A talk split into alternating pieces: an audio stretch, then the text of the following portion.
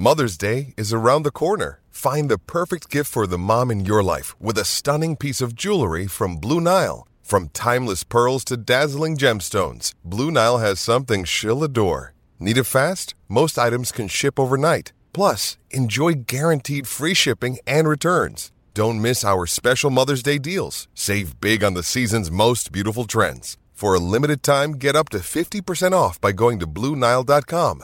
That's BlueNile.com. This episode is brought to you by Shopify. Whether you're selling a little or a lot, Shopify helps you do your thing, however you cha-ching. From the launch your online shop stage, all the way to the we just hit a million orders stage. No matter what stage you're in, Shopify's there to help you grow. Sign up for a $1 per month trial period at shopify.com slash special offer, all lowercase. That's shopify.com slash special offer. Hey, we love Burger King grilled dogs. They're made with 100% beef and they're 100%. They're so good they make us want to sing like. I can't believe it. Burger King made a grilled dog. Made with 100% beef. Flame grilled anytime you want. This July 4th weekend, put down the tongs, step away from the grill, and get to Burger King to try a grilled dog for just a dollar. Ask for the dollar grilled dog deal and get a classic grilled dog for a dollar. Only at Burger King. At participating restaurants on July 2nd and 3rd, limit 5 per transaction while supplies last.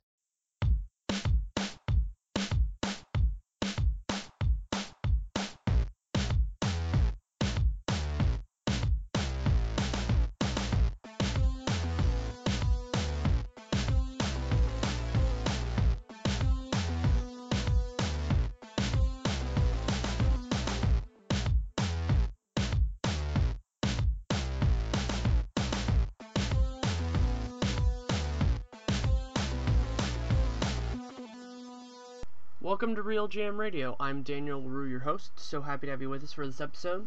This came about because Arturo Galletti of Box Score Geeks and friend of the show talked to me earlier this summer about the idea of doing an over under podcast. And once the numbers came out, we decided that'd be fun to do. So we got the numbers from the LVH Superbook at the Westgate Las Vegas Resort, as reported by Canis Hoopus.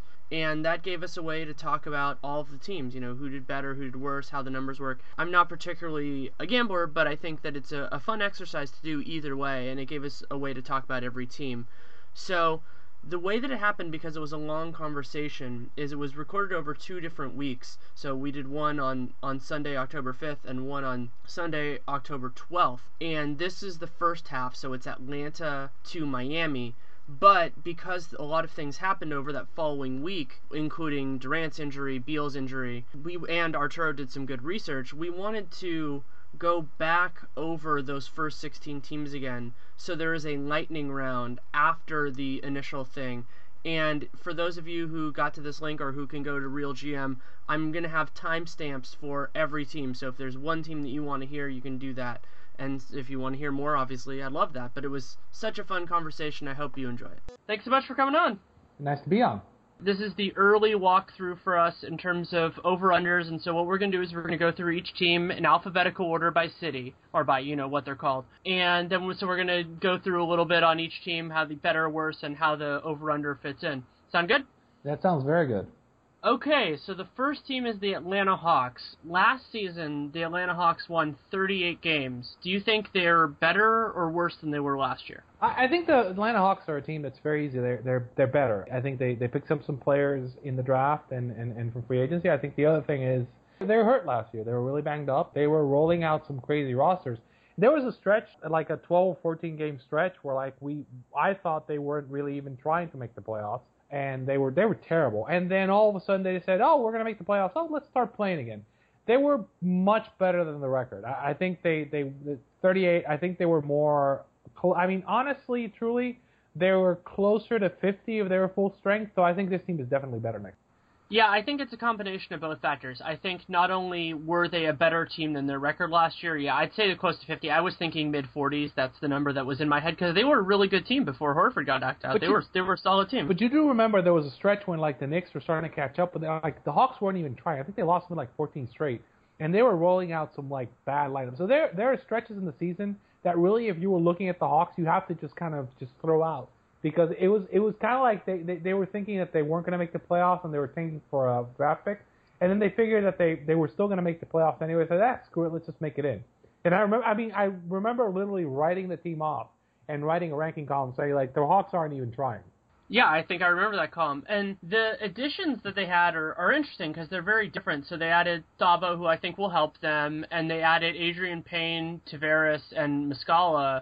And I think they got deeper, which will help them in terms of regular season record. But I also think they improved on talent because they lost Lou, they lost Louis Williams, but he missed most, if not all, of last year anyway, from what I recall. Yeah, and, and we, we talked about this on another podcast, which is we like Muscala and uh, we think Pittman's decent, and uh, obviously they're getting Horford back, so they're I mean they're better at like the key position, and it's not like there's dominant big men in that conference, and they're also it's an interesting in that team. That team is smartly coached. I mean, I think they did some good things in that Pacer series, and they did some good things across the board. And again, I do think they've done a really good job at getting talent from Europe into that team as well. So I like this team. I mean, I, I and I think that they're they're definitely they're definitely. I think uh, we're going to talk about the over unders in a little bit, but I, they're they, they, they're certainly a, an opportunity.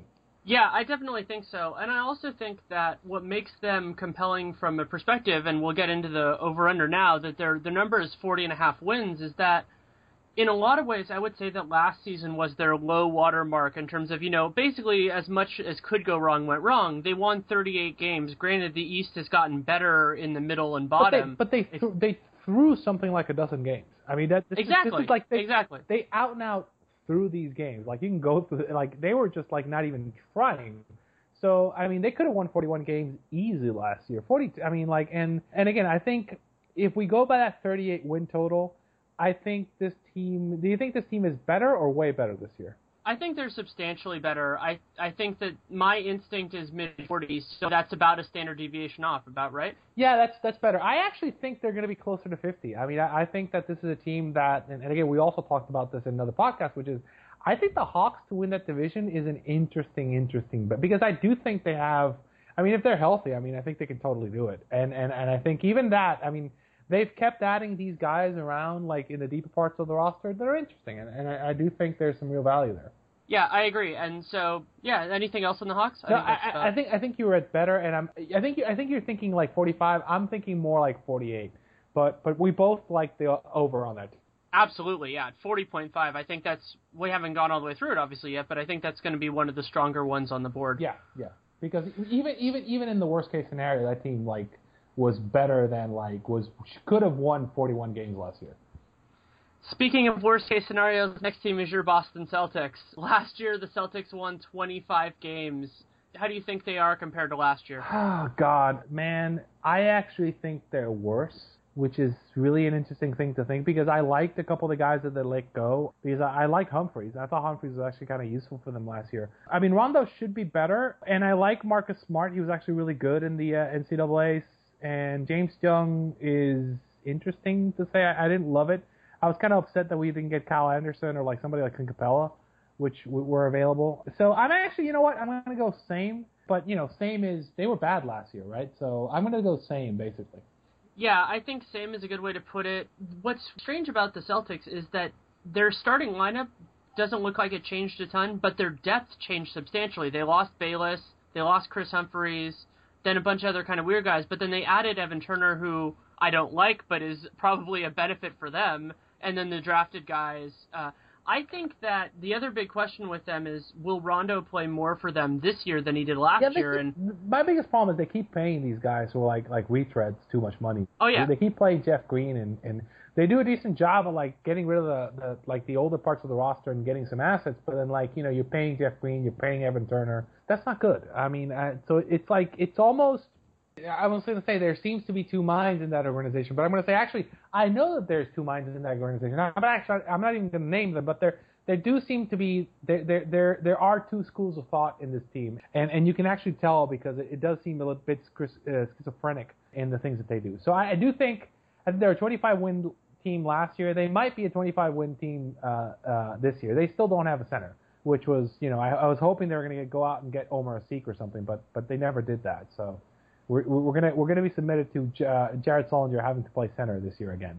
Yeah, and that leads us into the the runner for them is 26.5. To me, that seems like it's actually a really good number. I think there's, I would say it's more likely than not that they're a little bit under it, but I wouldn't feel comfortable uh, putting any money on that. Uh, my, my my season preview for the Celtics last year was called the coin toss. It, this may be the second coin toss because I, you know, I think that's a great number. Uh, I think if they want to win more than 26 games, they can. If they don't want to win more than 26 games, they uh, they can as well. So it's entirely up to the organization what whether they, they make it. And and honestly, because I mean, if they play the right lineup and, and play at it the right way, they can do it. But they might just not want to. It, it might be a Sixer situation again. Yeah, I would say stay away. Stay away. Yeah, I think that's probably the best. Stay, best stay thing I on think it. I think stay and we say stay away. Stay away because you don't know what the hell they are. Next up is Brooklyn. Brooklyn won 44 games last year. They were the sixth seed in the East. Do you think they're better or worse than last year? Oh, oh boy. It's entirely up to how healthy Brook Lopez is. I actually think that they, they I mean, they had something in Plumlee. I think that they were forced to use, I mean, KG's still good defensively, but they were forced to use him in situations that they really shouldn't have been using him. So they had Kevin Garnett like being too, like if, if I could have Kevin Garnett play defense playing next to an offensive center like Brook Lopez, that would be much better than what they did last year. I think Joe Johnson showed up in better shape. Uh, so I, I actually kind of think that if I break everything down for this team, they're going to be about the same because I do think they lost some players, but they're getting Brook Lopez back, and they're also a year older. So it's and they also lost Kidd, who I everything to me kind of indicates that he was a decent coach. So I'm going to say they're about the same. Yeah, I think about the same is right. I think they're a little bit worse. The other change that I would note that you didn't talk about, well, they they lost Paul Pierce and really only replaced him with Bogdanovich, which is shaky. But I like Kirilenko. I mean, if if it, oh yeah, if he's healthy, I mean, if if, if Pierce's minutes are going to AK-47, I think AK-47 has a ch- shot to be healthier this year. So that act, that could actually be a win for them. So this is why I say they're they're about the same because they had really bad injury luck last year, and I think if they have some decent, so you get if you get more Lopez, and Lopez was really good offensively. If you get more Lopez and you get more AK-47, then and then KG's like healthy for at least parts of the season, and then you've got Plumlee developing, then yeah, that's why I said like some players will go down, some players will go up. They're about, I mean, I could see them being on the on the so they, they they'll be slightly better than last year, but I mean I think it's but they have to have some luck for that to happen, right? Yeah, I see them having some downside risk just because they're an older team, and if things fall apart, they fall up fall apart badly. The other one, I'm not sure how much it'll affect the regular season record, but it'll definitely be important. Is the swap of Livingston and Jarrett Jack? I think that Jarrett Jack is a pretty meaningful downgrade because of the Yeah. idea that if he has to, if Deron Williams is hurt and misses time, and I think we all think he will at some point, especially with the surgery he had in the off season, then I think that's a lot harder for that team to to handle, and that might cost them a few games. And also, just I don't trust their depth as much as last year because, as you said, they're getting older. They don't have Andray Blatche anymore. So, but the big question with them is, will Brook Lopez play? Because if Brook Lopez plays, that's a huge addition from last year. Yeah, no, I, I mean, agree. He's he's really good defensively. I think it, uh, I have some thoughts about what I would do. So, like, if I were the Nets, I would be calling Bo Maxwell up. Uh, right now, he's a really good European player. He he's always been really good in Europe, and he's a little short, which is why he hasn't caught on in the NBA. But if you're looking at like Jarrett Jack as your as your fallback option, if there if Deron Williams gets hurt, then yeah, I would really start thinking about. There's a couple guys in Europe that you can call that could actually help you. And and the problem with this team is is the fact that they don't really have a lot of options because they don't really have a lot of draft picks. So they have to kind of get start getting creative at getting some talent on that team.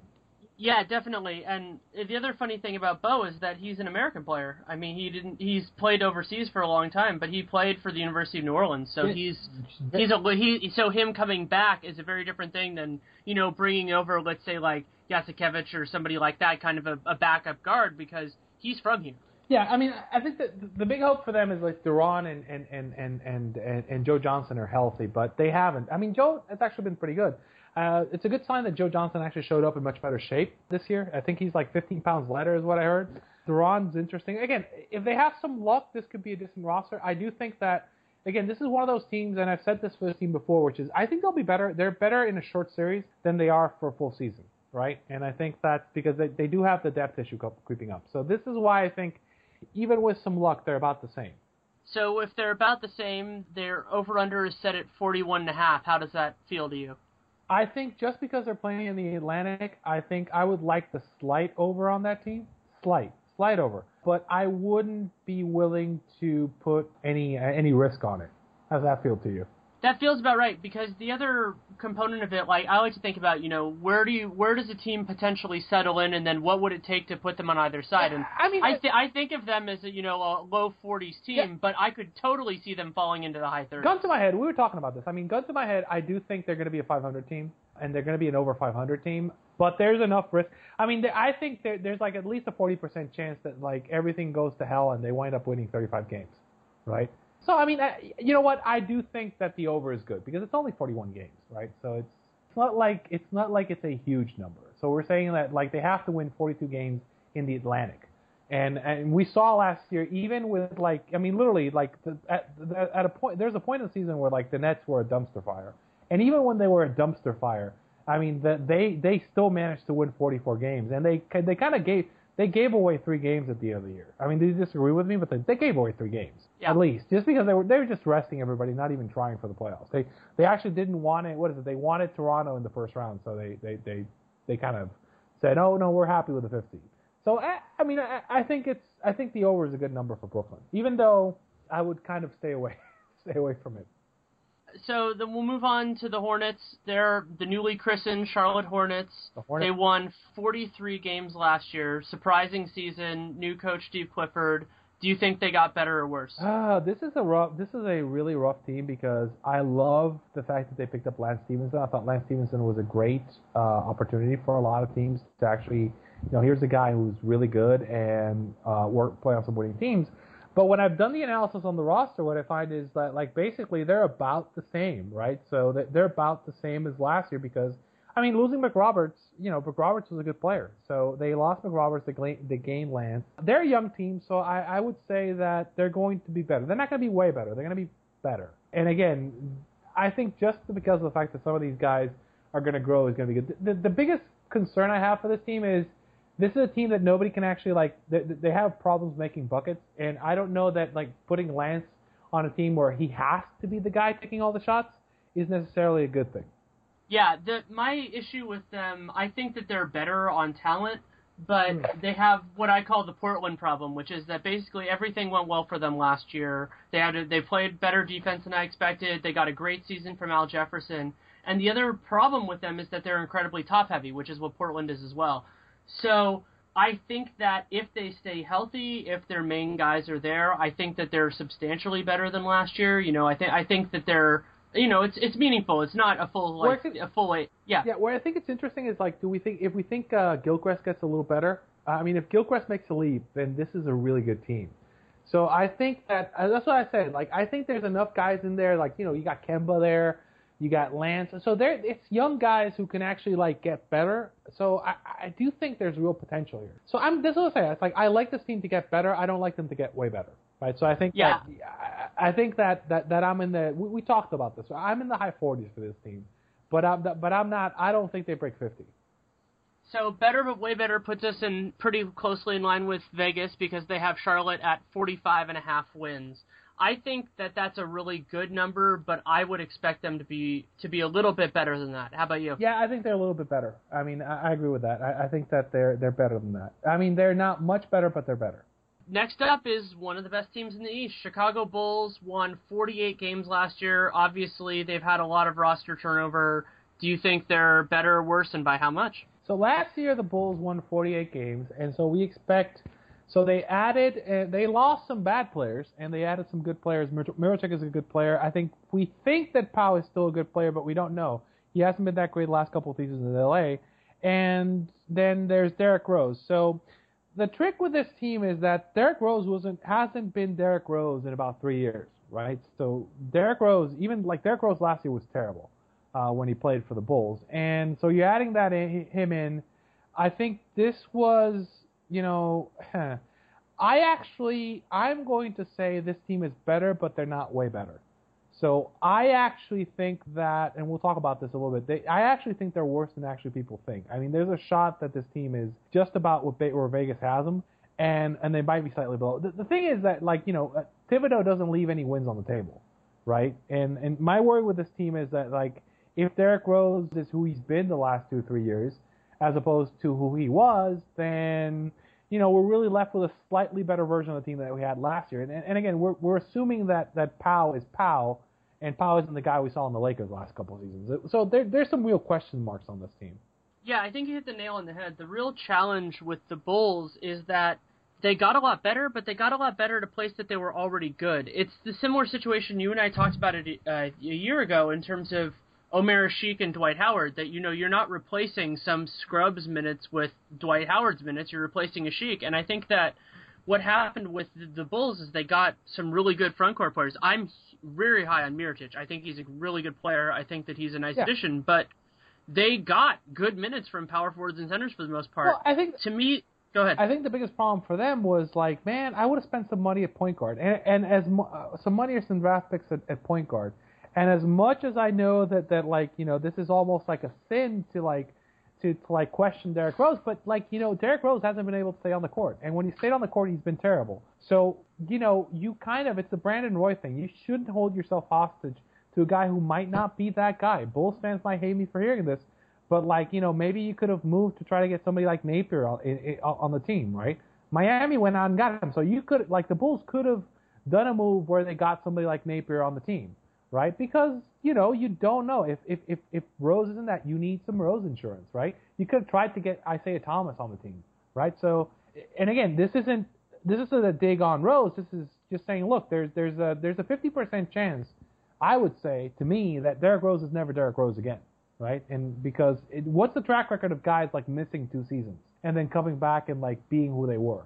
Well, and not only that, but Derrick Rose is going to sit. He's not going to play 40 minutes a game, and when the only guy who backs him up is Kirk Hinrich, what I would have, the other thing that I would have done is added a guy who can help initiate the offense from the guard position. A guy like Barbosa would have been useful there. Just somebody who, whether Rose is on the floor or he's not, I like just somebody I, who can do something. I like Augustin. I, I think people aren't like I I I have no problem with DJ Augustin. Uh, with the other with the other guy who they had on the team late, they actually had like some good uh, guard play in the later half yeah. of the season they lost Augustin. Oh, they lost. He got over. He got overpaid by the Pistons. Oh God, then then actually that, it's a real problem because right now the point guard rotation is, is Derrick Rose, Kirk Hinrich, and Aaron Brooks. Ooh, and E'Twaun Moore. Ooh, and then like Jimmy Jimmy Butler's great defensively, but he's like really bad offensively.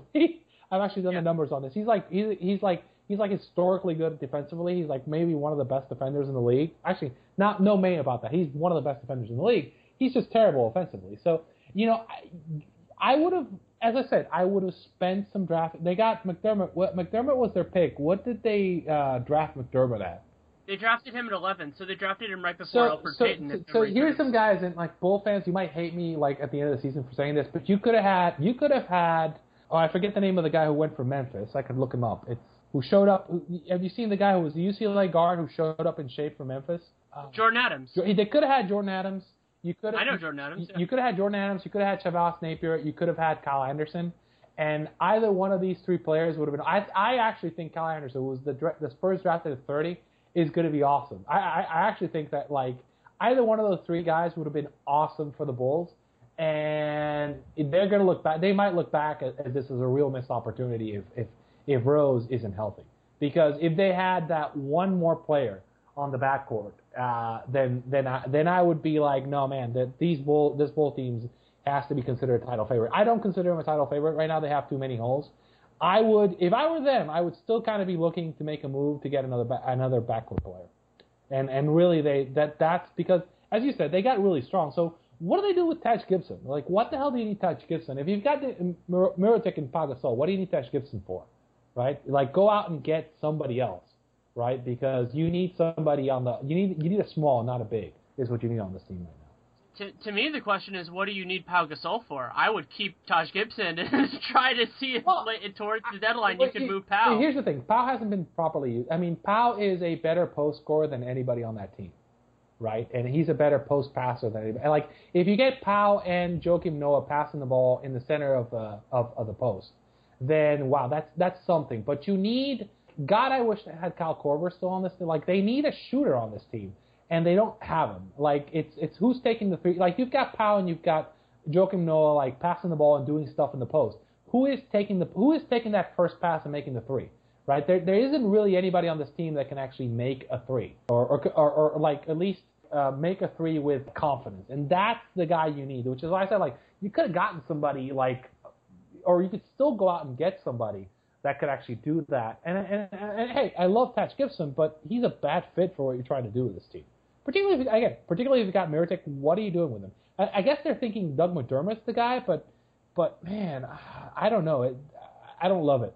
I liked what I saw to make pretty well set at the three, the four, and the five, but it does that matter if you're so not set at the at the one because you can be derailed by one guy. The uh, the idea when you're building a team is that. And let's get to the over under. The over under for them is high. It's 55 and a half wins. I'm gonna be we. I'm gonna say under. I I, I kind of feel the under on this team because, as I said, I don't trust Derrick Rose. I don't trust. Like my model hasn't trusted Derrick Rose for three years, and I haven't listened to it. And my model's been right on him every single time. It actually caused me the TrueHoop smackdown for not because I said, look, look, I, we don't.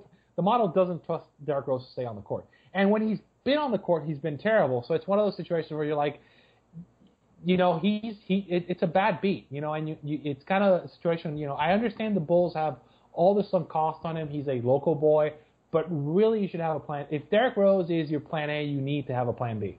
Yeah, I, I agree completely. I have one more thing on the Bulls. The other potential that I see for them, depending on how the rest of the East is going to shake out, and obviously the next team we're going to talk about is a factor in this, I think that there's a very meaningful chance that towards the end of the season they know they're not going to get first, but they'll be pretty well sealed in on second place in the East. And so I could see them losing a couple games, just not pushing as hard for like the last two or three games of the season. And that could push this 55 either way. Like Well, that would be thing is- another reason I'd be hesit- hesitant. The reason, actually, I would go the other way. Like Thibodeau has been shown, Th- Thibodeau cares not for that. So it was pop, yeah, definitely. But Thibodeau basically will try to win every single game that he can, and he will he will do whatever he can. So he doesn't he doesn't give up games. That's not Thibodeau. So I, I actually think that the Cavs are more likely to do that than the uh, the Bulls, because actually I think uh, on the over under I think the Bulls are overrated and I think the Cavs are under. But we'll get we'll get to the Cavs in a second. The Cavs last year, this is going to be the one that's going to be the most fun. The Cavs won 33 games last year. You can't say they got worse because that would be just be wrong. So how much better are the Cavs? I think I think the question is, did the Cavs get better, way better, or or historically better? I actually think the Cavs got historically better. And what I mean by that is, like, I don't think I can't think of a situation where a team has added two top five players in their prime before. I mean, other than like the Celt, I mean, the Celtics adding, you know, the Celtics adding the big three. This is comparable to that. Like LeBron and Kevin Love were the two best players at the position, like the best players at the position, and top five players in the league, and they got added to this roster. And again, these are not the only additions for the Cavs roster. The Cavs actually did a tremendous job of adding other talent around them. I mean, I think like you know, if we go through this, they added you know, so LeBron, they added Shawn Marion, they added Mike Miller. So basically, they added LeBron, Shawn Marion, Mike Miller at the three. They added Kevin Love at the four. They added Brendan Haywood at the uh, at the two, who is underrated. I mean, like Haywood didn't play much last year, but he's been an above average player for his entire career, right? So basically, I think what they're hoping is between Varejao and Haywood, can we make a can we can we get 3,000 minutes of the five, and then like you know whatever you know maybe like get some Tristan Thompson playing the four and Kevin Love playing the five too. I think they did a fantastic job building the roster. We haven't even gotten to the fact that Ray Allen might sign for them, which is another great move. We, you and I talked about this, which is we're both literally drooling at what we think this team's going to be able to do, because the lineups this team could throw out are kind of crazy. The only problem I have with this roster is is is the Dion Waiters factor. And actually, it's interesting because now they have James Jones, if they get Ray Allen, I think kind of, and they got Dellavedova, I think Waiters is kind of kind of redundant for this team. And I would be really thinking about like, you know, what can I get for Waiters? I've been I've been joking like maybe we can move him to like New York or something. But I, you know, I think this is a way way better team, and I think it's under. I mean, I think I think this team wins 60 games plus in a walk. I mean, there's there's no question. I, I, I the more the closer I'm getting to the season, the more I'm going like, man, this team is going to win 60 games. Yeah, I'm in a very similar boat. The other thing I'd mention is not only Ray Allen potentially signing there, but they have to be the destination for any other people who get bought out, and we know that that always happens, that there are buyouts because not only are they the clear-cut best team, but depending on how the roster shakes out, they might have some guard minutes available. so it's not like they're sitting there like you're going to the Spurs and you're going to the Spurs to not play. There's a possibility if a good guard gets released that they could get him, and or if they don't already have Ray Allen, and get some good minutes from him. Yeah, and again, I think again, we, you and I both like Ma- Ma- Matthew Dellavedova. We both like him. Uh, we both again, my, my only my only problem with that roster is the Dion Waiters factor, which is I think Dion Dion Waiters is like it's like a poor man's uh, Mario Chalmers, right? So it's it's no it's it's he's he's the, the the one thing the, the one the one uh, turd in the punch bowl, but I think I mean every as I said everything else on this team like man, I mean adding Shawn Marion and Mike Miller behind LeBron James that's pretty that's pretty amazing. Uh, you know I like I mean, I don't love Tristan Thompson as, as if, if he's your starting power forward uh, or small forward on your team, then you're not winning a championship. But as the eighth guy on your team or the ninth guy on your team, man, that's that's that's, that's pretty damn good. And the other factor that I think is an issue for them is that they, they don't have a great rim protection outside of Varejao, but I also have faith that if they need to, that's the other spot that they could get a buyout Haywood, guy. Haywood's been Haywood's been good for his career. I think Varejao. Yeah, and I, I mean, and he, and you don't have to worry about fouling because he's not going to be playing that so, many so minutes. it's like it's like as I said, if you're if you just all you need is a thousand five hundred minutes from and a thousand five hundred minutes from Haywood, and then you you play Kevin Love at the five in, in spots where you're going like LeBron.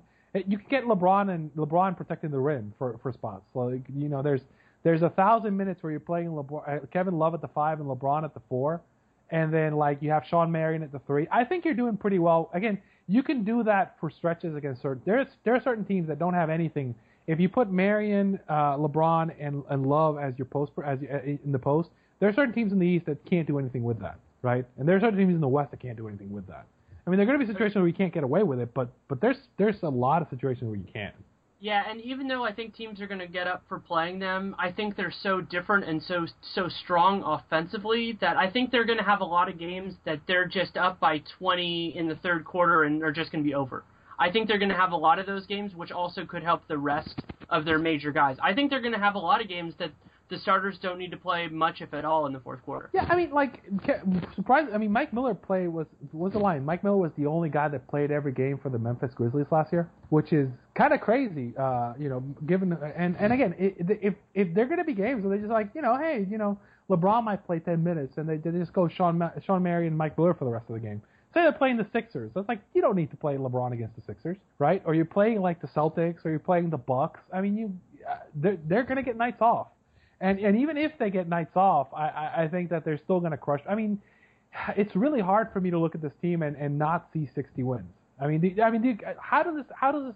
What needs to happen for this team not to win 60 games? LeBron or both of Kevin Love and Kyrie Irving are hurt at the same time. I think that's really what it is. It's going to be injuries at the high end that prevents it. And the over/under number on them is 58 and a half. I think we both expect them to blow through that, though obviously it's still a very high number keep in mind, like the, I think the was, was it I think the last few seasons that LeBron was in, in, in Cleveland, I think there was the the one season. Is this is this team better or worse than the team that won 68 games in Cleveland for LeBron with LeBron? I think this is the best Cleveland surrounding talent he's ever had. And he won 68 games one season in Cleveland, right? People forget this, but like they won 68. I mean, this is they had some really. I mean, they just had some bad luck in the playoffs because they they got some guys who got hurt. But you know, we, we're talking about uh, you know historically great teams in Cleveland, and this is the best team he's had. And you know, I, I think 60 games is easy. I mean, they won what is it? They won 66 games in 2009, and I think this is top to bottom a better team than that team. Would you agree or disagree that this is better? I think it's better, top to bottom. I would say so. And the other com- crazy thing is that these guys are all in their prime or before their prime. This isn't a situation. I mean, not Mike Miller and, and Shawn Marion, obviously, but the key players on this team should not be succumbing to the ravages of aging. Maybe LeBron a little bit because he definitely was down a little bit last year, but I think that his per minute could get better because I think he'll. They're not going to do what Miami did and overplay him so they can sit Dwyane Wade. Yeah, I think one thing that's underrated. I keep saying this is like you know I don't think Kevin Love has ever been in a situation where he's not getting double teamed. And and you, basically, like he's going to get more open looks than he has at any point since God, maybe when he was playing UCLA. I mean, that, this is that's kind of insane. And and I think his numbers could be kind of crazy. And I think as long as Kyrie kind of learns to defer, and I think I mean again, I think there's there's no way that Kyrie thinks that he's the alpha dog over like LeBron and Kevin Love. And I think wait, I think Kyrie's represented by LeBron's company, so I yeah, no, I think I think he understands what the, the hierarchy is going to be. So I, I think that this is I, I just I think the question is going to be how far over 60 games does this team get? Not not not whether they hit 60. I think how far they're going to get over 60 is going to be the question. Agreed. So we'll move on to Dallas. Dallas is a very interesting situation. Last season, they ended up squeezing into the eighth spot with 49 wins. Do you think they're better or worse than last year? It's interesting. Dirk, by a lot of measures, is the best offensive player in the league. But here's the here's the thing. At least last year, he was like the best offensive player in the league. He was like great at like hitting everything basically. Uh, he wasn't great defensively. But I think one thing that's underrated is I don't know how much of that was. I think Calderon was a real factor. I think uh, Dirk has played really well when you put a really good point guard next to him, and I think Calderon is a really really good point guard. And and he, he's the kind of guy who makes everybody's numbers better because you know there's you hear players talk about getting the ball in the right spot. So they they they basically traded offense for defense by going out and getting Tyson. And again, you if you assume that Tyson's going to be healthy, and and you know again, keep in mind that like Tyson Chandler was playing on a team that had Andrea Bargnani, Amar'e Stoudemire, and Carmelo Anthony next to him in the post, and it still was not the worst defensive team in the league. So he was doing a fantastic job defensively. I'm going to say that team stayed the same because they traded one thing for another right? I do think they're going to be at about the same place where they were. I do think that they are better in a short. So I think they're going to be about the same, but they're going to be better in a short series. Th- does that make sense to you? Yeah, that makes a lot of sense to me. I think that they're a tougher out in the playoffs. I think that Yeah. that's definitely true. But I'm really scared of their point guard play because it's a massive test for Rick Carlisle because I, I've loved watching his teams, but he has never, to my knowledge, ever had a point guard rotation this shot. Who's going to be who's, who's going to be their starting point guard? Who who runs I think- who, who runs the point for this team? I think it's Jameer. As crazy as that sounds, I don't considering I don't think it's I don't think it's I don't think it sounds that crazy. Is it Jameer or is it Devin Harris? It's not. I don't think it's gonna be Raymond Felton. Is it is it going to be Monta? No, I don't think Monta can. It might be Chandler Parsons, just Chandler Parsons as the primary initiator, and then you have somebody else as the point guard. But I mean, I think you, I think you give a lot of the reins of the offense to Chandler Parsons when, and you play him with Devin Harris, and then you let Jameer run it when Chandler sits. That's how I would do it. But I, Carlisle's a far smarter basketball mind than mine than I am. I mean, so I- I, I'll trust him. I had this team at like around 50 wins, like the roster last year. This is about 40. It's around 46 this year. But again, I do think that like Chandler took a hit because of the guys he was playing next to defensively. I think he's going to get better. I think Chandler Dirk works. I mean, they're actually really good. When they were playing Dirk in the in the uh, at center uh, for for some for game, he was actually really good. I think again, hey, this is an interesting roster. I do think they're in that no man's land. They do need to get to 50. I do think they get that, but I, I agree with you. Like like going from Marcel Calderon to like you know Jameer Nelson and Ray Felton is is, is a real kind of downgrade. Uh, but again, going from like you know the centers they had, Dalembert was actually good when he could stay on the court. Right. That that was the problem with Dalembert was he wasn't really healthy. So eh, he was serviceable. I mean, he was actually pretty good in that in that in that San Antonio series. Dalembert was actually quite good. But I mean, Tyson is definitely an upgrade. But as I said, I don't know how durable this team is going to be during the season. Although Dallas does have a good re- track record of keeping players on the court, right? So I think, I mean, again, I I think their their- I think their philosophy is that they're going to try to get in, and they're going to try to be a tougher out in the uh, in the playoffs. And I think they achieved that. So I think they're I think they're the same, but they're as I said, slightly better in a short series. So their over under number is 49.5. I'll go first, and I actually think they're going to go under this because they have such huge injury risk. Because if any one of their top three guys, meaning Dirk, Tyson, and Parsons, goes out, I think that they don't have the depth at those specific positions to do it. That was the big change that happened with them that isn't talked about as much. They lost DeJuan Blair, who I think we both liked. Mm-hmm. They lost Vince Carter and they lost Shawn Marion. They added talent, but they didn't really add And they- talent who can they- handle those guys being hurt. And and they lost Calderon too. I mean, like don't don't discount that. I mean, and again, but they also didn't have Brandon Wright. Who Brandon Wright is an underrated player. They didn't have him for like only like part of the like he's offense, Yeah. like at the post. Brandon Wright is great, and like the the problem with Wright is you couldn't play Dirk and and, and Brandon Wright together because they're both kind of more off, offense and defense. But like you can play Brandon Wright and and Tyson Chandler, and you can play Dirk and Tyson Chandler like extended minutes. You can actually even play Dirk at the three and play and go Dirk, Brandon, and, and Tyson for, for, for extended periods of time. I think the whole key to this team is they need if Tyson Chandler is hand, he- he- healthy, this is a really good five man roster. I just don't know that I, I can trust Tyson Chandler to be healthy that much. So I'm gonna go. man, I think 49 is the number for this team. so I'm actually going to go slightly under, but again, I would stay away. I, I could see if Tyson if Tyson Chandler plays 2,800 minutes next year, then I see this team winning 51, 52 games. Yeah, I, I think that I could definitely see them doing that. I can't see them winning more than low 50s, but at the the other the next team is another one that you and I have talked about previously on the podcast, and it's a team I think both of us like, and that's Denver. Last season, Denver won 36 games in another one of those that I think you could argue was close to the worst case scenario for that team. Yeah, I think I think Denver was actively tanking at periods in the season. They lost. They they were in injury ward. They were actively tanking. They were still much better than the record, and I actually think this is probably a gimme. I could see this Denver team being a top four seed in the West. I mean, like wow. Which is because again, look at look at they they went they went ahead and they put back together the team that was a top four seed in the West. And actually, I think you could argue that a bunch. I, I mean, I think Kenneth Faried, there's there's a likelihood that he's better this year. And I think they, you know, they got Mozgov, who's. I mean, they they got some players on this team. And if you if you say, hey, you know, Gallinari's going to come back and he's going to be healthy, then this could be a really good team. And I think that number. I mean, like, I think they're a way way better team than they were last year. Yeah, I think they're substantially better, and they they did what I call the double, which is that they're not only are they better in terms of their personnel, but their team was better than they should have been last. Their team played worse than they were last year. So I think that they're going to upgrade in both of those ways. I think the Afflalo addition is huge for them, and as we just talked about with Dallas, they have the benefit of depth at the positions that I'm a little bit worried about with injuries and stuff. You know, what Ty Lawson being hurt screws them just like any other team with a guy like Ty Lawson. But Gary Harris was a nice pickup for them because yeah. I, I, as long as Afflalo doesn't get hurt at the very beginning of the year, you have that, and you have the depth now at the at the forward spots with Wilson Chandler, some Danilo Gallinari, and obviously Kenneth Faried, that you can stay above water if one of them misses time. And you got, to, and I think that you, that's a huge thing for them. You got JaVale.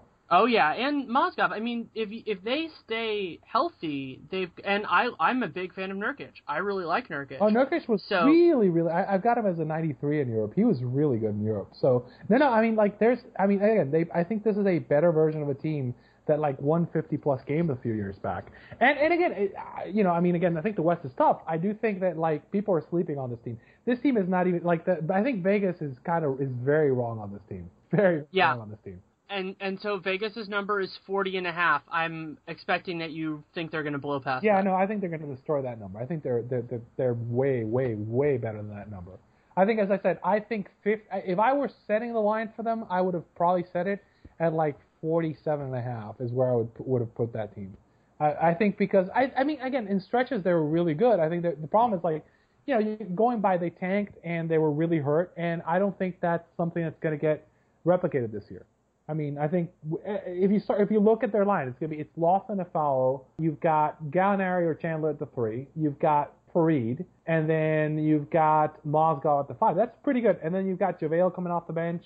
You got Dan- Danilo if you get anything from him. This, this you like Gary Harris. We like what they've done. We we think this is a team that can actually like. I think and throw in the Denver advantage, and I think this is a team that you know they could win 50 games. And you know, again, like the thing with Denver is you can win 50 games with a team that will win 45 games in another city, right? Because of, yeah, that's huge. And the other component that we ta- I've talked about how I like to think of where a team would be and how, why would they do worse and why would they do better. I think that even if you slated Denver like I have as a mid 40s team, there's far more far more reasons to see them going there or over than to see them going under because they were had a horrible health last year, so we know what that looks like. They have far better depth and far better talent this year and it's unlikely that they're going to be as viciously tanking at the end of the season. When I look at them and I look at Phoenix, who won 12 more games last season, I don't see that big a discrepancy in terms of talent, if any discrepancy at all. You know, I think the, the other thing is I don't think this is a situation where like they're not going to play Faried the minutes they. One of the problems they've had is they, they they've kept Faried off the court. I don't think that happens this year, particularly after. I mean, like you know, Coach K basically like he was Coach K's guy. I mean, like in generally Coach K that that does help. I, I do think that Faried's going to play as many minutes as they possibly can get him. I think so. I mean, again, I, I think this is a very very interesting team, and it, they're very they're very much slip uh, slip uh, uh, slipping under the radar for everybody. Agreed completely. The next team is Detroit. Detroit won 29 games last year. Another one of those worst case scenario situations, both from a coaching perspective and from a just overall horrible play perspective, and going three and seven in their last ten certainly didn't help. They had just a rough stretch to end the year, but they added one of the best coaches in the league in Stan Van Gundy, and they shifted around their talent a little bit. How much better do you think they're going to be? Well, one thing that people, uh, this is actually, I don't generally believe that coaches make a huge difference, but certain certain cases where they do make a difference.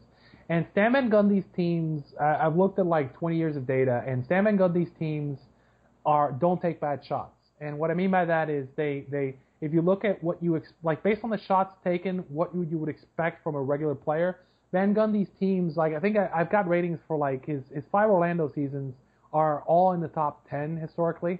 And this Detroit team was a team that took a lot of bad shots last year. I think that they added some players that are good they also, again, the coach is going to make a huge difference in the sense that, like, I think that just not taking bad shots, uh, I'm looking at you, Josh Smith, is going to be worth probably at least 10 wins for this team. I mean, I, I don't, I mean, that sounds like a silly number, but again, the, the, the record shows that, like, Van Gundy hates, like, mid-range shots. And I think uh, with this roster in particular that's terrible taking mid-range shots, that's actually going to make a huge difference.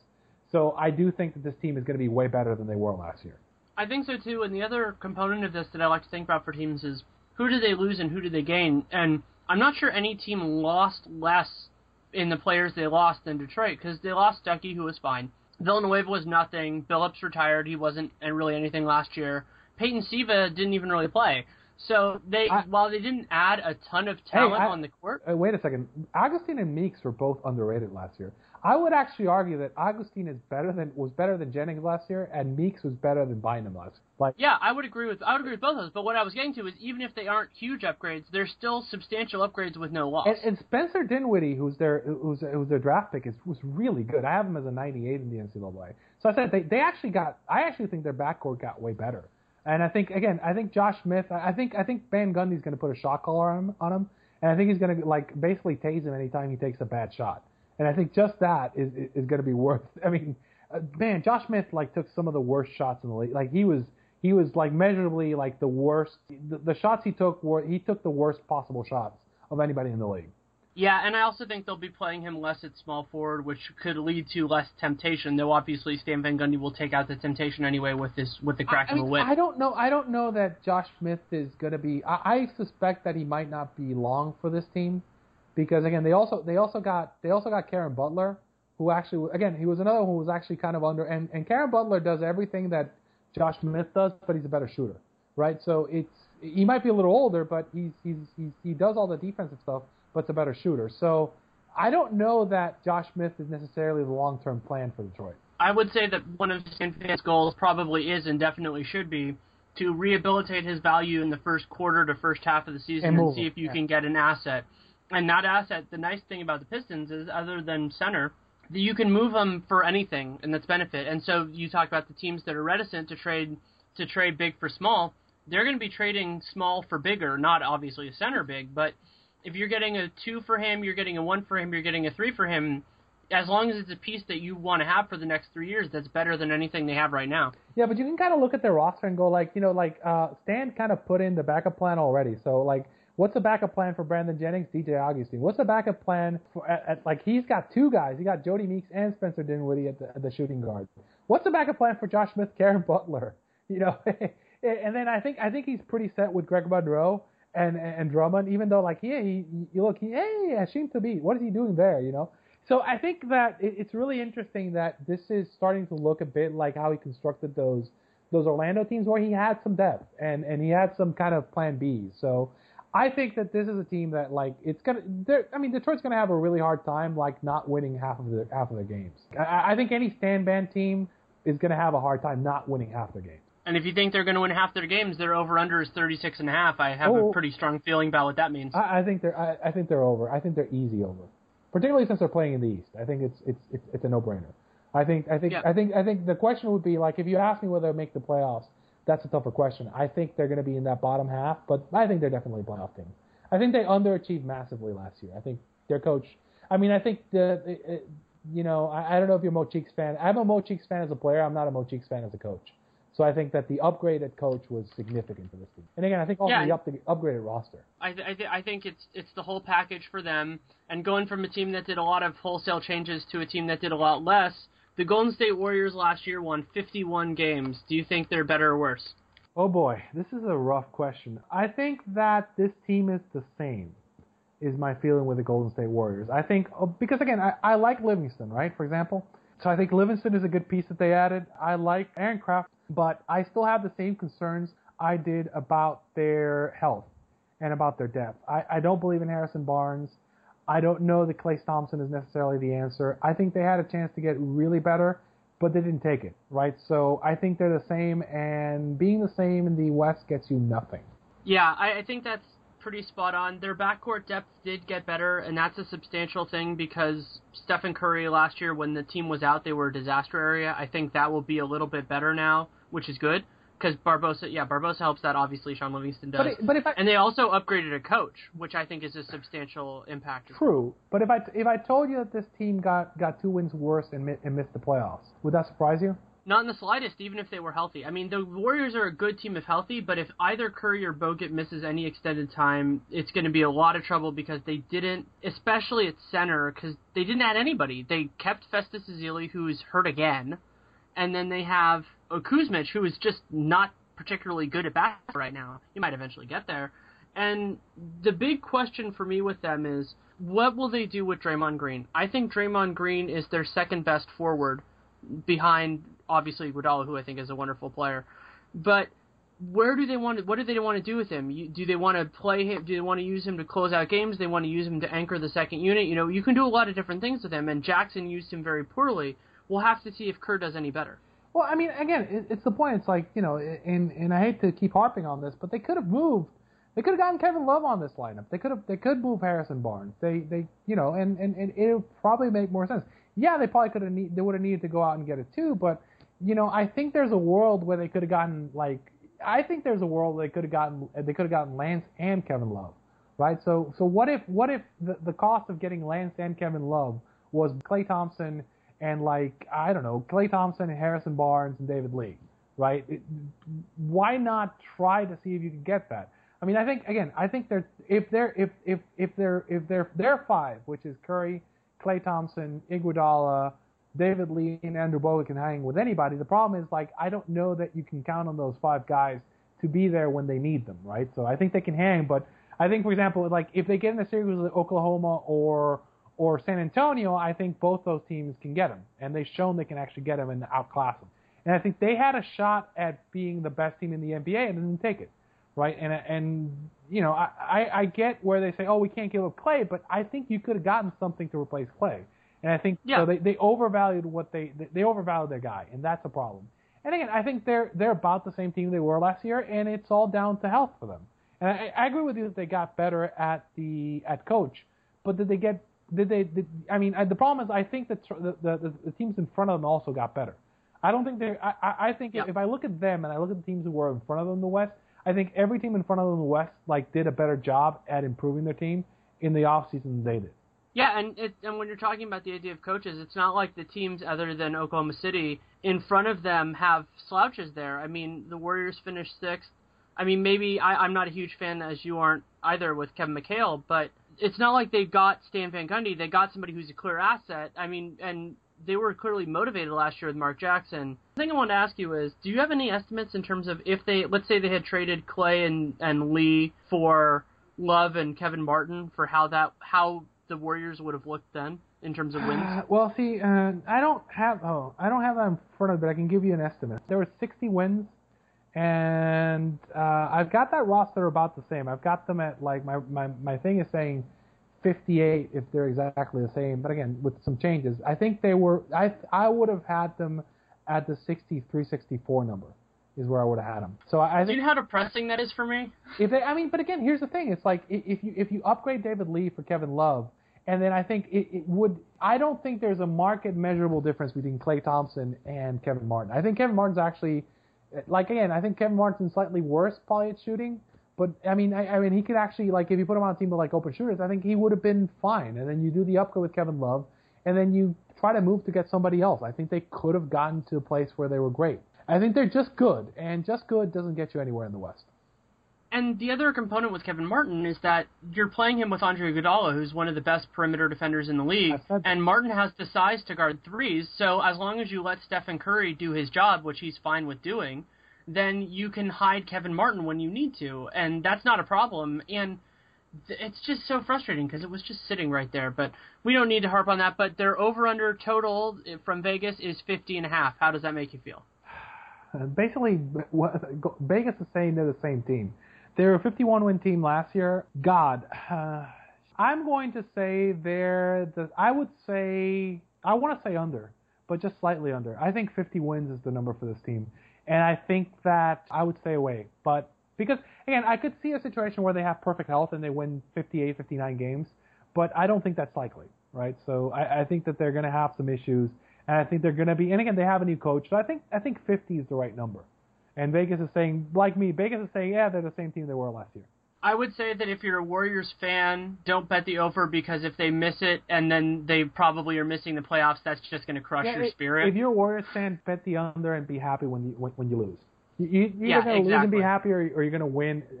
You're either going to lose and be happy, or win and be happy because you made some money. Exactly, and move on to another team that's in the same bit of scrap of, of everything else, and that's the Houston Rockets. Last season, Houston won 54 games. Did they get better? They get worse? They stay about the same? I'm gonna I'm gonna throw it to you. What do you think? I think that the Parsons for Ariza part of their summer was largely a wash. I think that Parsons is overrated. Ariza is a little bit underrated. I also think he makes more sense with their team. They, they needed they, But- they needed a veteran to a veteran steadying presence, and I think Trevor Ariza is going to be a, a good a good fit that way. Yeah. But losing Omer is a huge thing for them. I, I Lin is Lin is all right, and I think, uh, I mean, obviously they gave up first, so that that changes it a little bit. But they have to stay healthy because I don't. I like Terrence Jones fine, and I love Clint Capela, but I don't think he's ready yet. I think that what they did over the the off season is they increased their variance. I could see if everything works for them, I could see them blowing up. I see them as a better playoff team now, assuming health. But at the same time, I could. It's so much easier now with the lack of depth because they lost Asik and, and Lin without really replacing them. I could see them falling off and doing that. So I think they're about the same, but the variance part of it scares the living daylights out of me. Well, you know who I who I was reading it, it might be the backup for uh, for Dwight this year. No, I'm interested. Uh, they were saying Joey Dorsey might be the backup for Dwight. Okay, that scares me even more. Well, Dorsey's actually been kind of he's been good. He's short, but he's been good in Europe. I mean, again, this is for stretches. I mean, I'm assuming. I think they're thinking that like I think they're they're they're plan A, plan B for Dwight. So it's Dwight, then I think Capela and Dorsey would be their plan B, right? And I think it's not a. I, I again I like the pickups they made. They they did the guys they picked up were really good in Europe. so and or like uh decent in the playoffs. I like again I like uh Troy Daniels. I think that uh, you know, I think they did a good job. I, I think again, I, I like Ariza more than Chandler for the for, than Parsons for this team.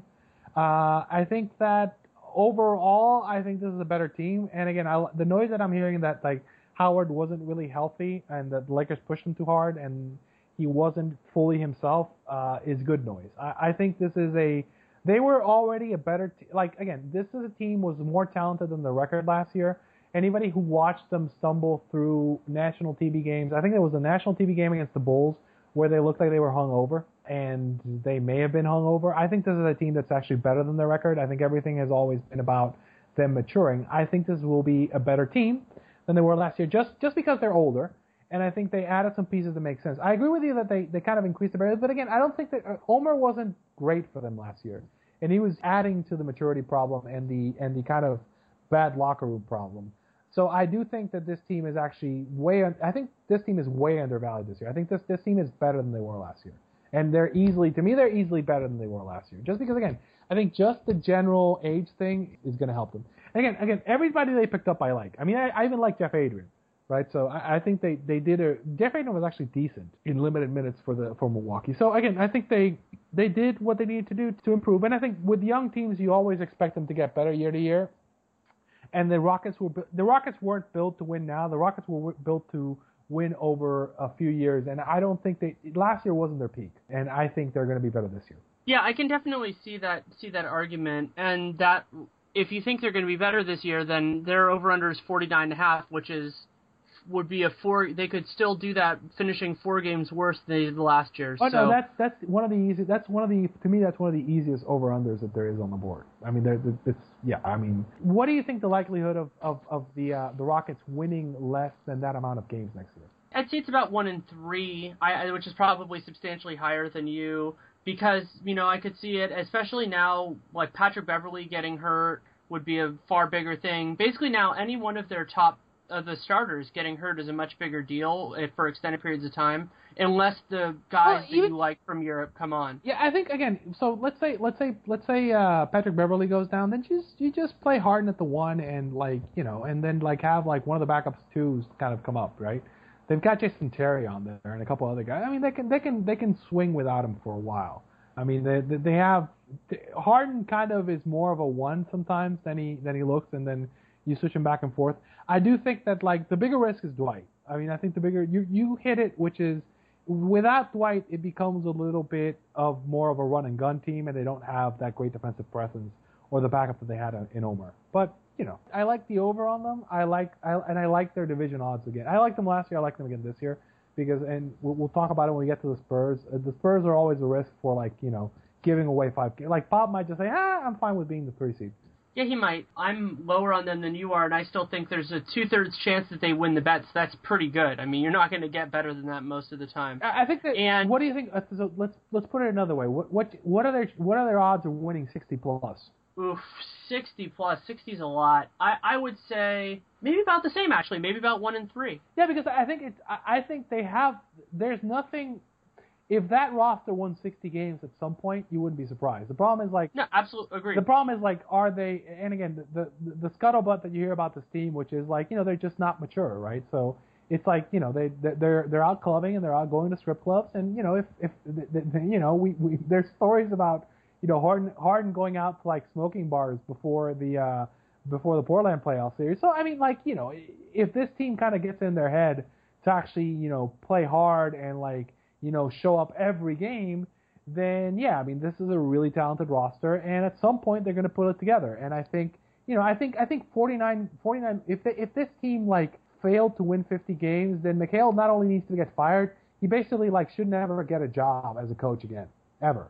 Yeah, I think that's definitely a fair assertion. Now we're changing changing gears, going to the Indiana Pacers, team that won 56 games last year with the Paul George injury, with Lance Stephenson going somewhere. The question isn't are they better or are they worse? The question is how much worse are they? I think they're way worse. I, I, I think that uh, I think more of the question is probably like, are they going to be trying this year? Uh, You know, I think I think this team kind of this is a smartly coached team, and they kind of understand that if they want to win games, they have to slow it down and play like ugly ball and try to win by like you know minimizing the variability, which is kind of slowing, which is like the anti Philly plan, which is play the slowest pace possible and like turn it into a rock fight.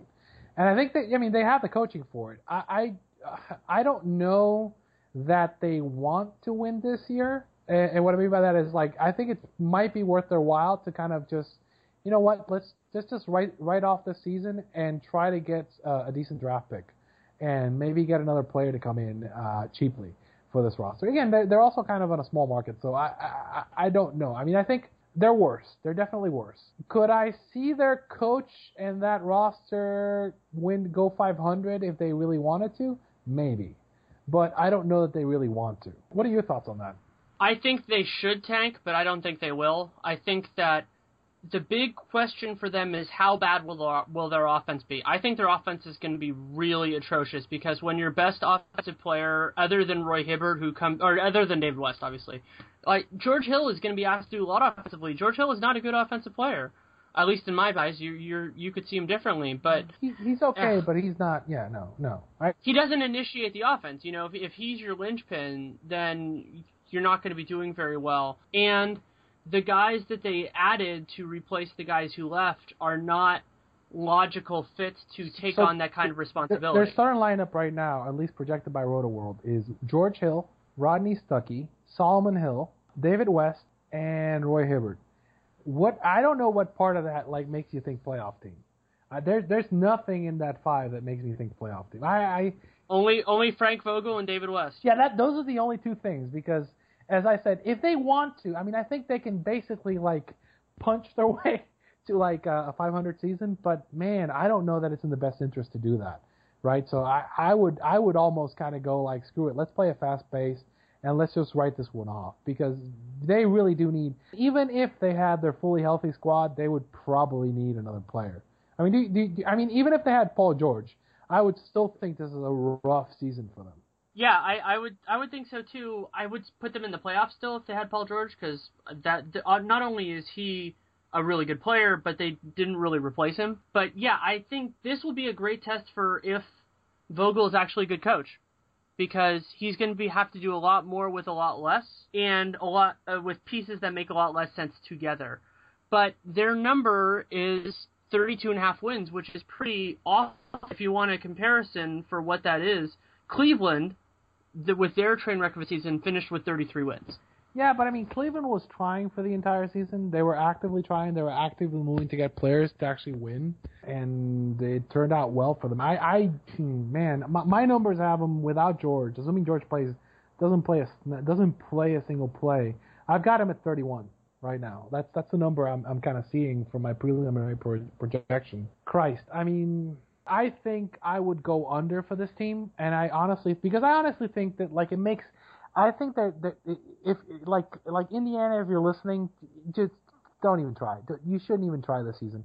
I think I would I would be looking to maybe move Hibbert and maybe get some pieces, maybe get some more assets because it doesn't really make any sense for you to. Tr- I mean, you're not going to be able. It's like if you make the playoff, like Cleveland or Chicago is going to destroy you in round one, just destroy you. It's like it, it's not even going to be close. Just you're better off not even trying.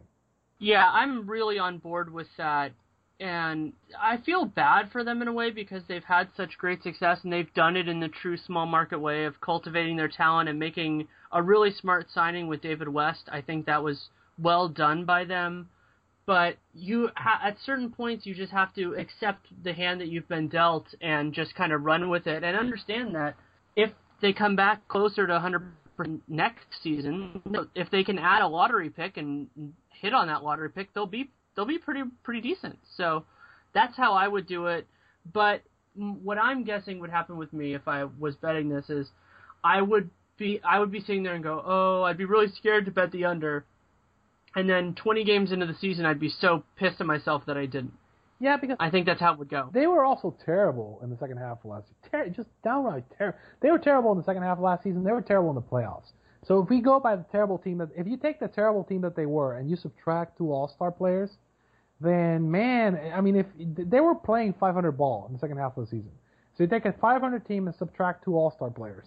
I, again, the problem the, the problem is like it might be one of those situations like Tom Thibodeau where like you know they're going to play hard every night and a bunch of the teams in the East suck, right? So this is why that 32 number is there, right? So it it might just come down to hey, Frank Vogel's really good and a lot of the teams in the East are, don't care, right? So this is why I would say that maybe you stay away from it and get mad, or just play the flyer on like the other for this team. Yeah, I think that's pretty pretty spot on. Next team is a more fun team this season. And that's the LA Clippers, who won 57 games last year in obviously the high watermark for their franchise. Do you think I would say ever? Do you think this team is better or worse? I think they're better. I think they their biggest weakness was front court depth, and their front court depth got substantially better. Well, yeah, I mean, like when you can go out and like add, like I mean, again, they added Spence, they added they added they added Jordan Farmar, who was actually really good last year for the Lakers. Like, hey, all these guys that are Lakers like keep leaving the Lakers and going to the Clippers.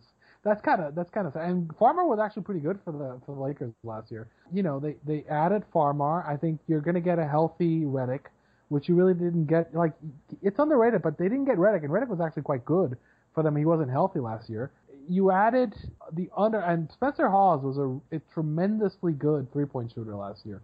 I'm doing this thing with like b-ball breakdown where like we're ranking him. Like Hawes was like the clearly the best big man shooter uh, that you had. So you had, and he was and he was actually decent at the five too. So as you're saying, they added front court depth, they added back court depth.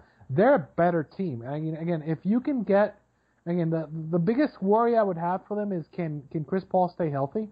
But if you get everybody back and with the guys they added, this is a better team than they were last year, and it's kind of silly because like they they were close to being the best team in the league in terms of regular season wins, and I would argue that I would argue that basically they, they got they got hosed by the refs against the, the Thunder. They really should have made the Western Conference Finals. That was like one of the ugliest refereed fi- uh, confer- uh, like playoff series I ever saw. But I understood, and they also kind of upgraded owners as well.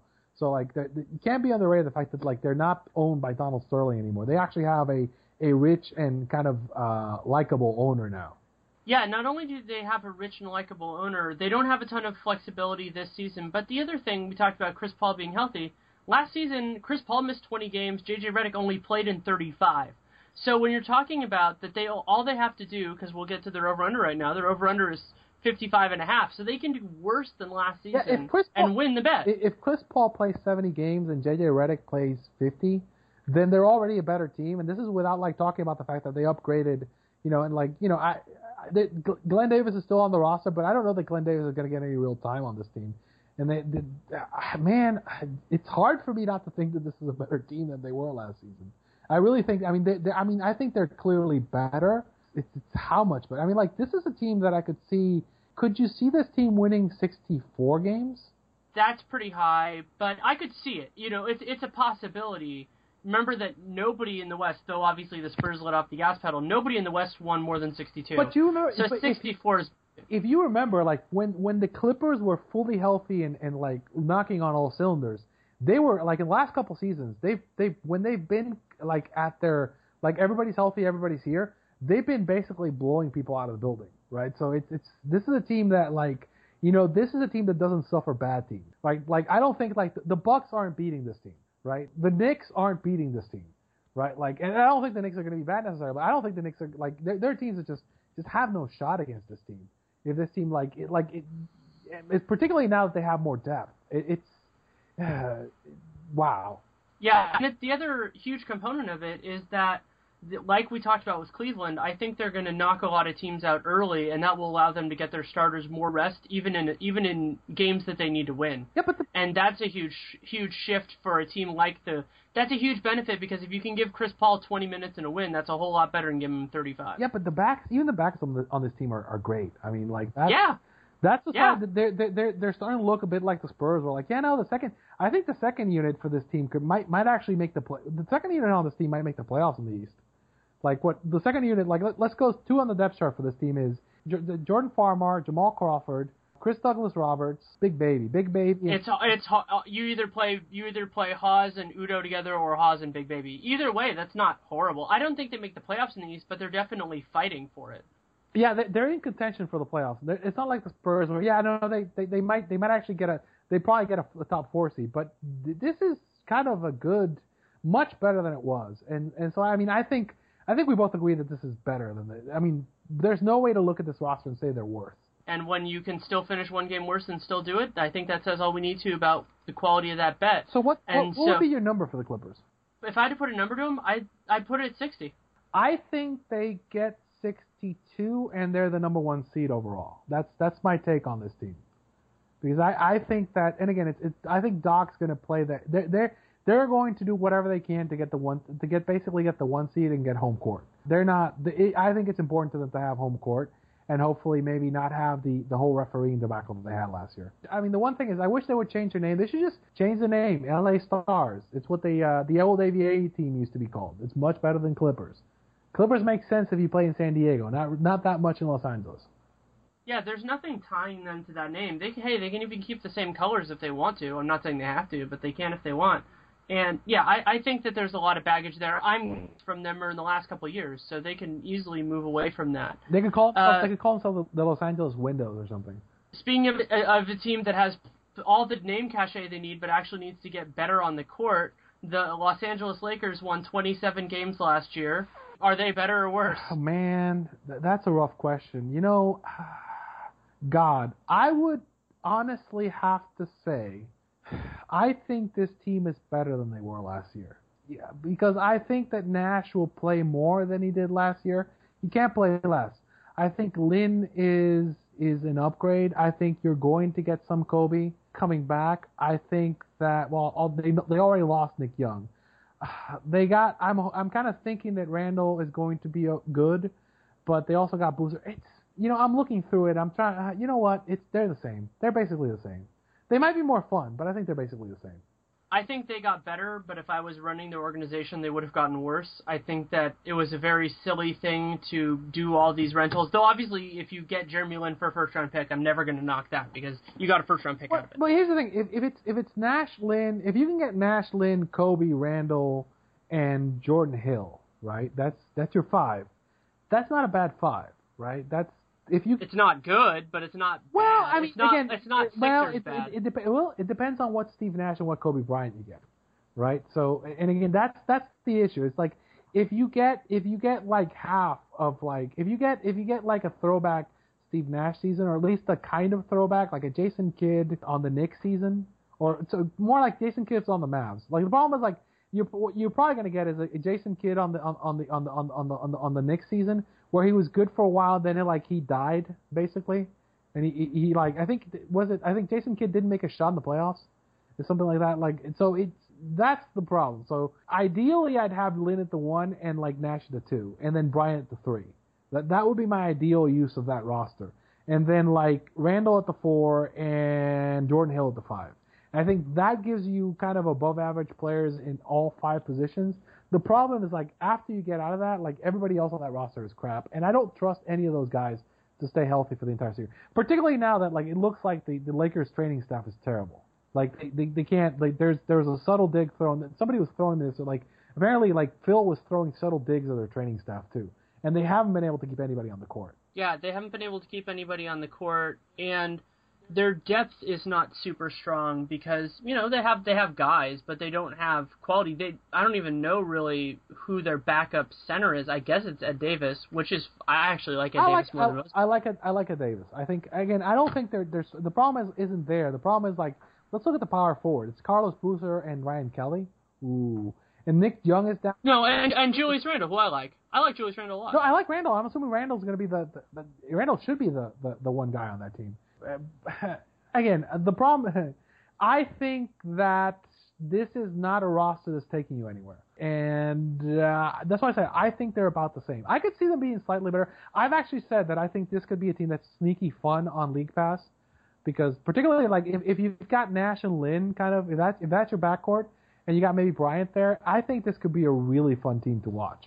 Right? I don't think they win a lot of games, but I think they could be really fun to watch. Uh, fun to watch might be a little bit strong, but I think when they're healthy, they'll be interesting at the very least. You're not, Uh, you're, not you're not into Nash and Lin?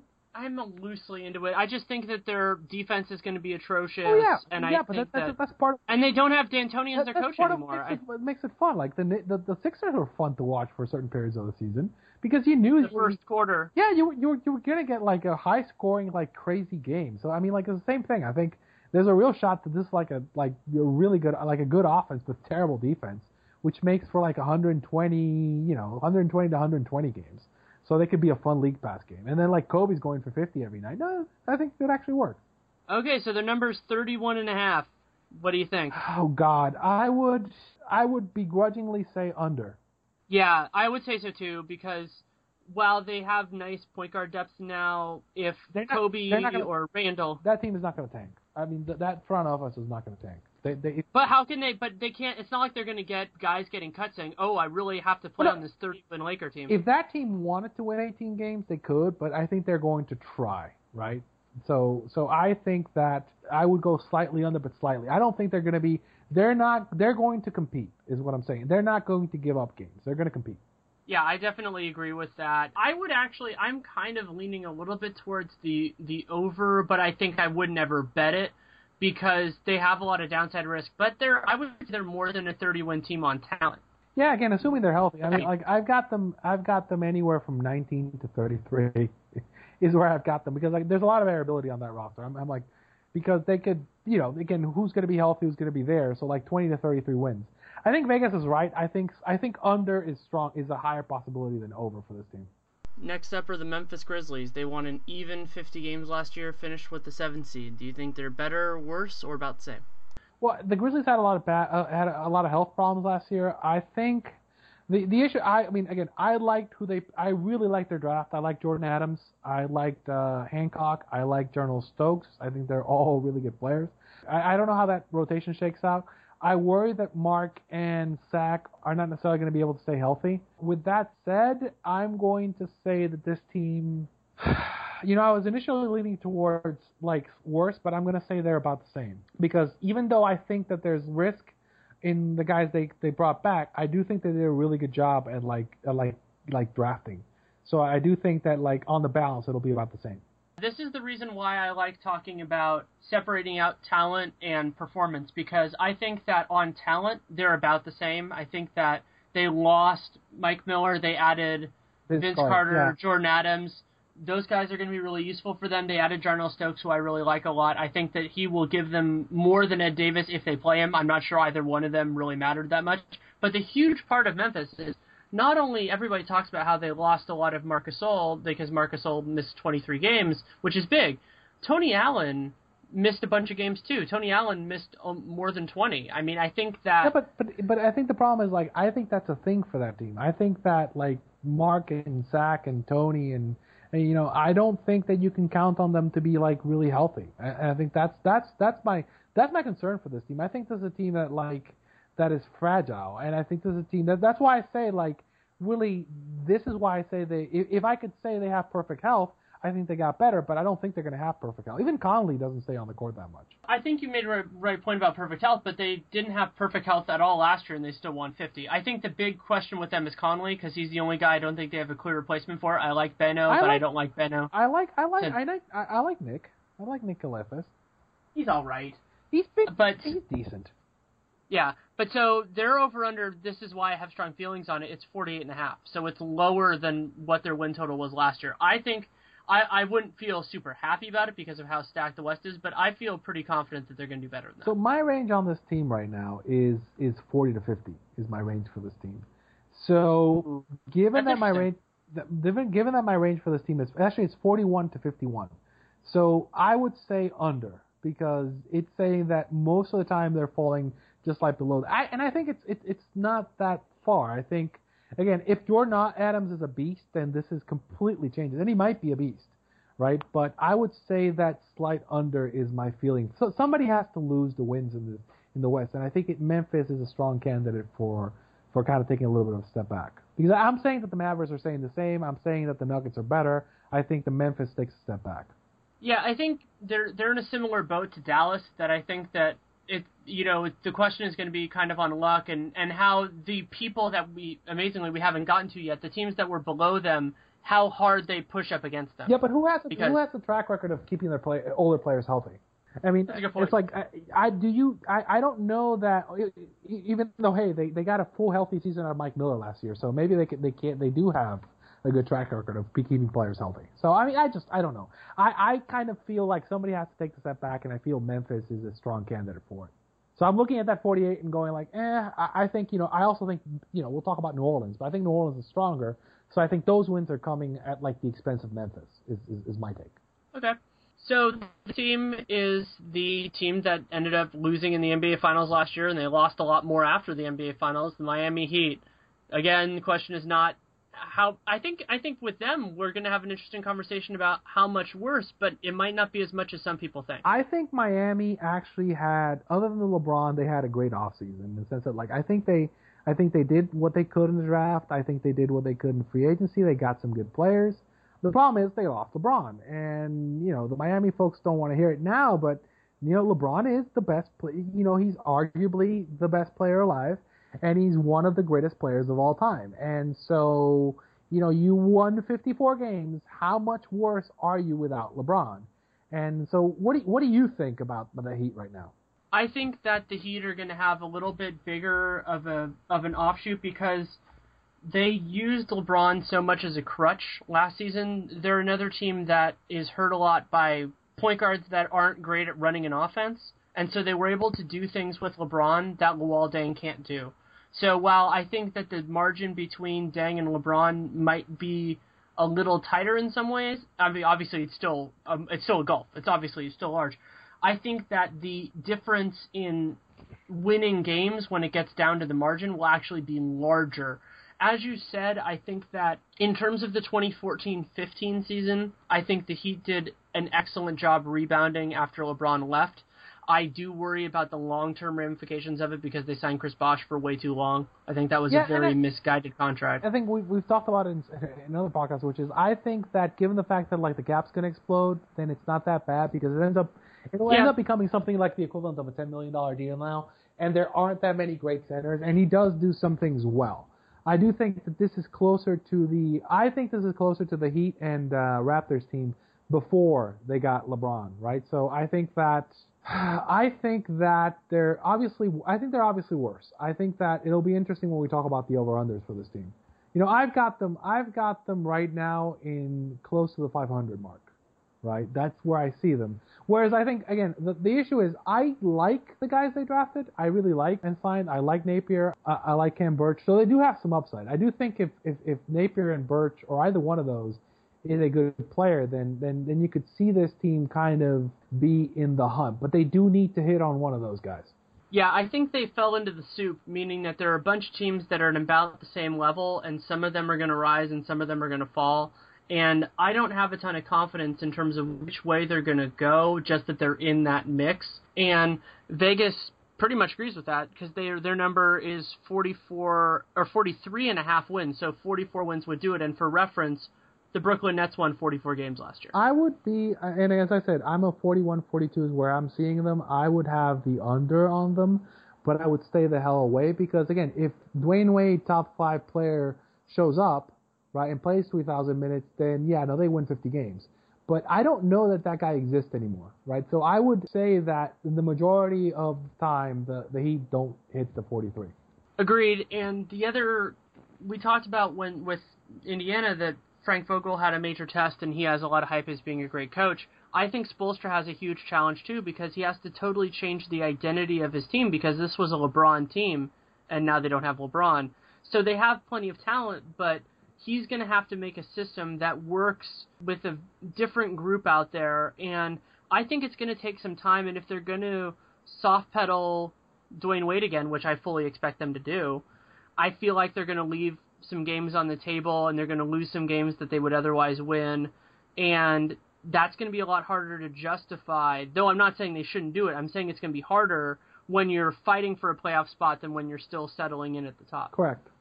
So that's the end of the original recording of part one, but as I said at the beginning, when we recorded for week two, Arturo and I did a lightning round because of what happened over the course of the week, and also Arturo had developed more projections, he'd run more simulations, so we wanted to talk about all the teams again. So this is a quick, about 10 minute run through a lightning round of the 16 teams a week later. So I, I'm going to explain just a little, tiny little bit. So what I've done is I've got seven models running at this point, and uh, I've done a bunch of simulations. And what I'll say is typically what I do is I take like a, a, a quick vote. So if like say for example we talk about the Hawks, the Hawks right now, five of my models think they go over, two of my models think they go under. So that's you know that's a not a strong over, but it's a it's a good over bet. I, I actually think the uh, the best for the Hawks is the division odds for them is still the best. But that's a that's a quick example. So you know we can kind of go through the teams very quickly. Everything so Boston, Brooklyn, Charlotte, Chicago, Cleveland, and Dallas are all under. I think the Cleveland one I'll explain in, the, in that like as much as the model likes uh, the models like Kevin Love and, and uh, LeBron James. They don't like a lot of the other folks on that team. They, they worry about the unwaiters. They worry about the depth. I, I do think if they get Ray and a couple other things break their way, they could definitely be better. The other thing is, I do think that team is gonna. They're they're they're they're way better. They're predicted as way better than everybody else in the conference. So there might become a point where basically they're just kind of like they don't care for the last ten games of the season. So that's why like it it, it looks at that and goes, eh, you know, 50, 50, 50, 59, 58 point, 58 and a half is a little too high for that Cleveland team. The Bulls under is a function of like, well, you know, when your plan A and plan B is Derrick Rose, your plan A and your plan B is Derrick Rose, right? And and that makes uh, any simulation kind of queasy. And then Pau hasn't been very good the last few years. Would you agree to that? That like Pau just really hasn't been that good the last few years? I would agree with that. Yeah. So Especially, yeah, it's been shaky. yeah, if, if you were, and, and I said this, if if Mirotic was the one who was getting the minutes and Pau was coming off the bench, and they'd actually gone out and gotten some, or like kept DJ Augustin or gotten somebody to back up Rose, then yeah, I'd be a lot ne- better. Like if they had Napier, for example, I, I feel a lot better about this team. I don't, you know, I, I do think that like they're they're gonna be there, but they're not. I don't think that that number that, that Vegas put up was 55 and a half is way too high. So, but doesn't that make sense with Vegas's goal though? Because I'm guessing people are pretty bullish on the on them, and so then that leads to people betting it evenly. The smart money should be on the Bulls under. It really should because you know, hey, Derrick Rose, you know, you know, it, again, it doesn't mean I don't think they'll be good. I mean, I think they'll be a they, they're the probable two seed in the East, but I don't trust their uh, the health and the depth of that roster. So I think the the next one we got is I mentioned Dallas. Dallas, everybody kind of likes Dallas. I, am more like, well, you know, they, they they lost some key pieces, and you know, as much as I like what they did, I do kind of think that they're better.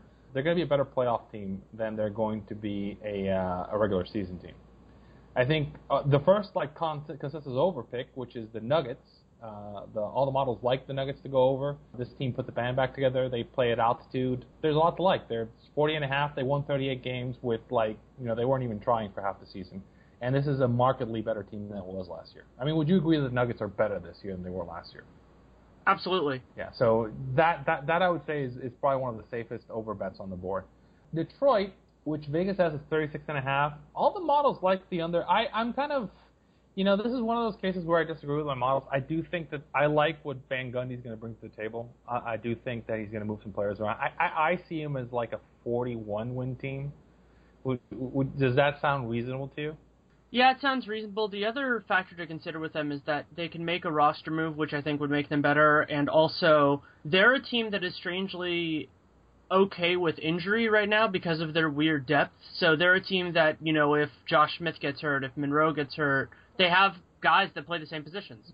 Josh Josh Smith isn't playing the full season for Detroit. That that's not happening. Um, the, like it, just look at the guy. I think Van Gundy literally brought in four guys to back him up, right? So it basically that team is built for like it, it's built with an exit strategy for Josh Smith.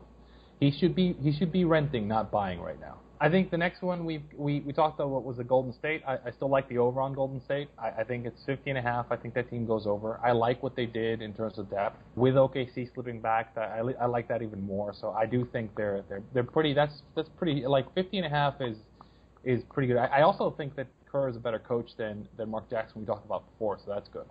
I think the Rockets 49 and a half. That's another like sure over for all the models, and I, I agree with that one. I think that team's going to be better. I think um, one surprising one is Indiana is Indiana's the over, and like all the stat guys, this one's like six to one, but all the stat guys I talked to, to are agree. Like all the numbers, all the models are, are putting the Indiana at the over. Now they're 32 and a half.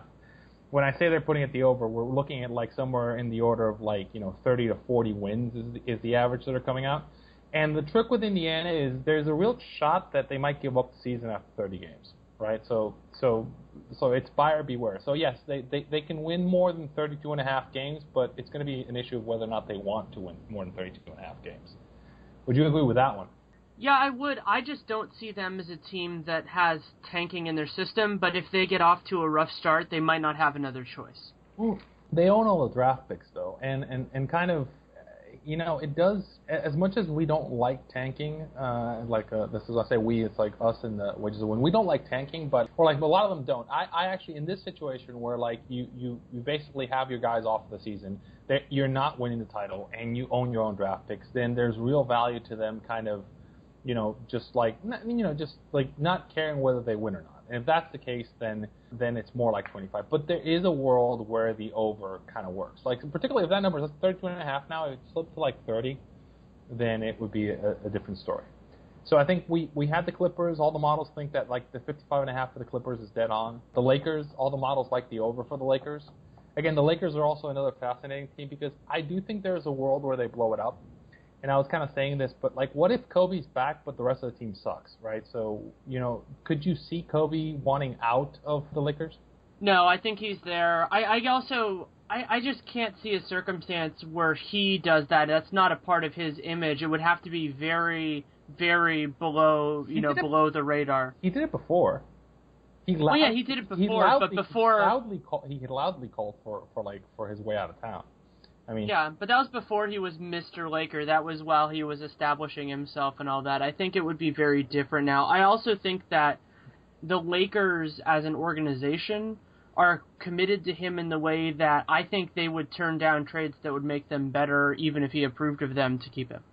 Yeah, I, I think there's, as I said, I think there's a world where like, and, and we'll get to. There's a particular team that I think is like going to play in every single trade scenario because they have like two giant expiring contracts. I, I think there's a world where he winds up on the Knicks with Phil, and it's not that far fetched. Uh, so I think the Lakers over with the caution that like, uh, you know, this this is a, this is a team that could blow it up, right? I think the next one was Memphis. You know, I think under for everything. And uh, I think for the Memphis, the the issue is that you know I think with OKC slipping back, that might be an interesting thing to revisit. I, I do think that like you know they have some older players, they have some interesting depth. You know, I think it's it's under, but it's not that much under, right? So it's like 48 and a half, and you know it's I can actually give you the the, the specific odds for the for that. Right now, I've got that, and again, I'm I'm not done with my sim yet, but like I've got them finishing under 59% of the time. So it's it's about right the number that that, that Vegas put up, uh, or I, at least I think it's it's about right. I think the Heat, you know, we, we talked at length about the Southeast. It's interesting that like when I ran it, basically the model threw up its hand and says like they're all about the same team.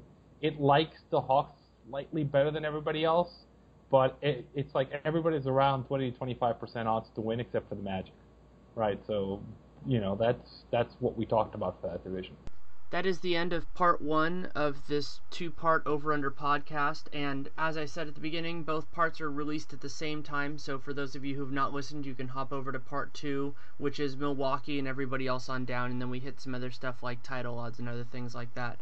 You can read Arturo Galletti at boxscoregeeks.com. You can follow him on Twitter at Arturo Galletti. That's A R T U R O G A L L E T T I.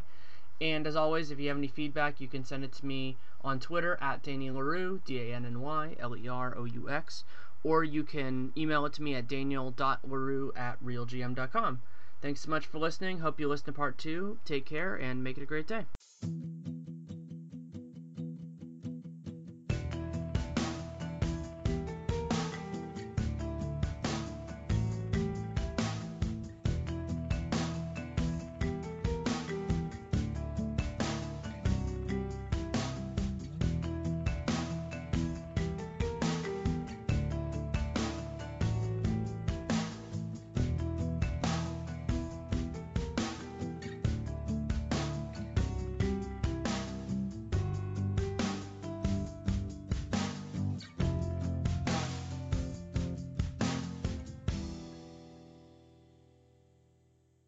When you don't go to geico.com, car insurance can be hard.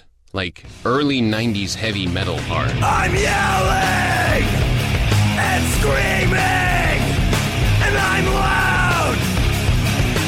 Roar! Geico makes it easy. You can review and update your policy or report a claim on geico.com or the Geico mobile app. Because shouldn't we all have a little less stress in our lives? I'm not even upset about anything!